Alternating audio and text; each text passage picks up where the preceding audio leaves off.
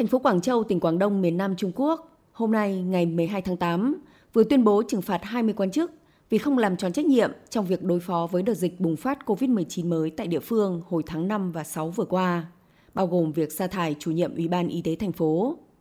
Thông báo của Quảng Châu được đưa ra sau khi Ủy ban Kiểm tra Kỷ luật Trung ương và Ủy ban Giám sát Quốc gia Trung Quốc lên tiếng về các cuộc điều tra và kỷ luật nghiêm đối với các quan chức làm việc không hiệu quả trong việc đối phó với các đợt bùng phát COVID-19 mới ở nước này. Trong số 20 quan chức bị trừng phạt, 11 người đã bị cách chức hoặc giáng chức.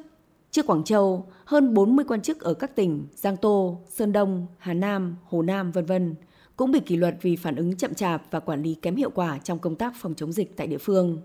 Cơ quan giám sát quốc gia Trung Quốc đã yêu cầu cơ quan kiểm tra kỷ luật các cấp trên cả nước xử lý nghiêm những trường hợp không thực hiện tốt công tác phòng chống dịch. Đặc biệt, tỉnh Giang Tô, nơi có Nam Kinh và Dương Châu, hai thành phố chịu ảnh hưởng nặng nề nhất trong đợt bùng phát dịch mới ở nước này, đã ban hành kế hoạch kiểm tra giám sát đặc biệt công tác phòng chống dịch tại địa phương.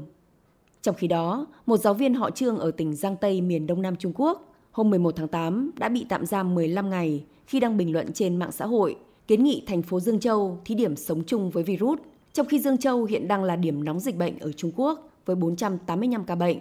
trong đó có tới 14 ca nguy kịch tính đến ngày 11 tháng 8. Thông báo của công an địa phương cho biết, giáo viên này bị bắt vì đưa ra những nhận xét không phù hợp liên quan đến dịch bệnh, gây tác động xấu đến xã hội. Người này sau đó đã đăng lời xin lỗi và cam kết sẽ tuân thủ pháp luật.